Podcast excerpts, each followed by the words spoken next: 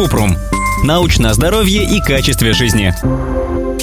Какие обследования пройти после того, как переболел коронавирусной инфекцией? Хочу узнать, нет ли осложнений со стороны сердечно-сосудистой системы, почек и других органов. Кратко. О долгосрочных последствиях ковида известно мало, поэтому пока нет общего списка анализов и обследований, с помощью которых определяют, какие осложнения развились после болезни. Кроме того, обычно назначения строго индивидуальны и нужны не всем. Если после ковида у вас появились одышка, боль в сердце, головокружение или беспокоят другие симптомы, нужно обратиться к терапевту. Он определит, нужно ли вам обследоваться и при необходимости направит на консультацию к узкому специалисту специалисту. Врачи могут порекомендовать сдать анализы крови, ЭКГ, эхокардиографию, рентгенографию легких или кардиологический стресс-тест.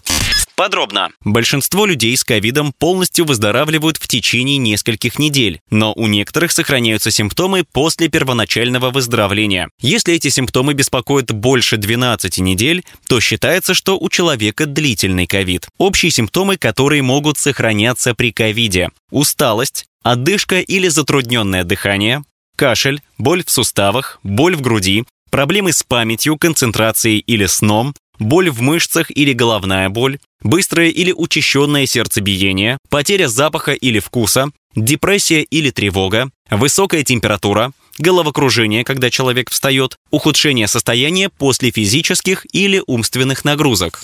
Осложнения со стороны сердца после ковида наблюдаются у людей всех возрастов, даже если в анамнезе не было болезней сердца. По данным Американской кардиологической ассоциации, к группе повышенного риска относятся пожилые пациенты с ишемической болезнью или высоким артериальным давлением в анамнезе, но уязвим любой человек. Если после выздоровления у человека сохраняются боль в груди, одышка, учащенное сердцебиение или слабость, терапевт направит его на консультацию к кардиологу. Во время визита кардиолог проведет три базовых обследования для определения здоровья сердца.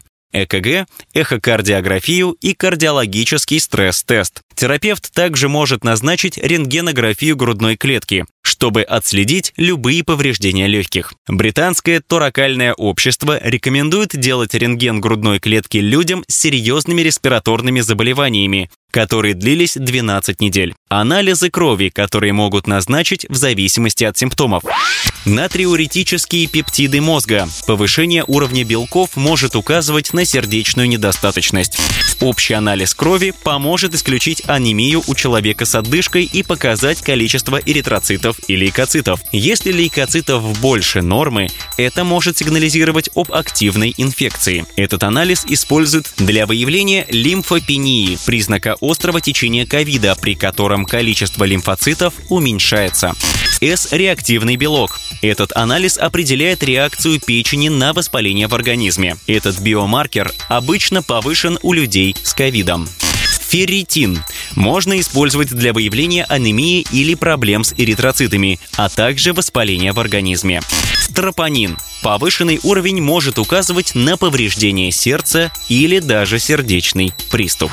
Ссылки на источники в описании подкаста. Подписывайтесь на подкаст Купрум, ставьте звездочки, оставляйте комментарии и заглядывайте на наш сайт kuprum.media. Еще больше проверенной медицины в нашем подкасте без шапки. Врачи и ученые, которым мы доверяем, отвечают на самые каверзные вопросы о здоровье. До встречи!